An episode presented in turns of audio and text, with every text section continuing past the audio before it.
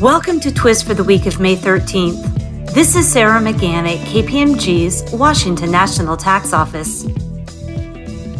Last year, San Francisco voters approved Proposition C, which imposes an additional gross receipts tax on persons, entities, or combined groups engaged in business in the city with over $50 million of gross annual receipts sourced to San Francisco.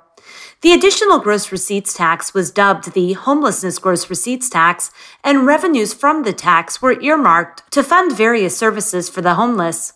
Proposition C passed with just over 60% support, but there was some uncertainty over whether an initiative placed on the ballot by voters that raises special taxes needed a two thirds majority vote to pass. Litigation is currently pending over the issue in San Francisco Superior Court, and the funds generated by the homelessness gross receipts tax are currently being segregated and held in escrow pending the outcome of the litigation. In the interim, an ordinance was recently approved by the City Council and signed by Mayor London Breed that attempts to free up revenues sooner rather than later to begin funding homeless services. To accomplish this, the ordinance adopts a non refundable tax credit that can be applied against the city homelessness gross receipts tax equal to 10% of a person or a combined group's tax liability for the year.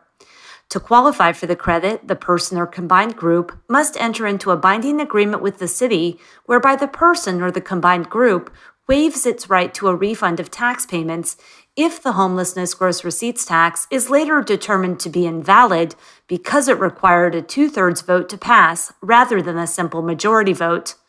The tax credit is available for the 2019 tax year, and the agreement must be entered into before the person or the group timely files its original annual tax return.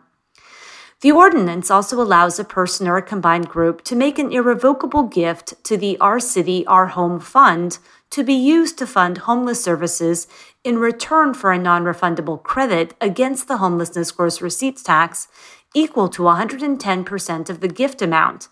If the irrevocable gift is made between January 1 and the date the original annual return is timely filed, the credit is available for the tax year prior to the tax year in which the gift was made. Thus, the gift can be made and the credit can be obtained for the prior tax year, the return for which is yet to be filed please contact Joy Gray at 415 963 8613 or Chris Hodge at 415 963 8241 with questions.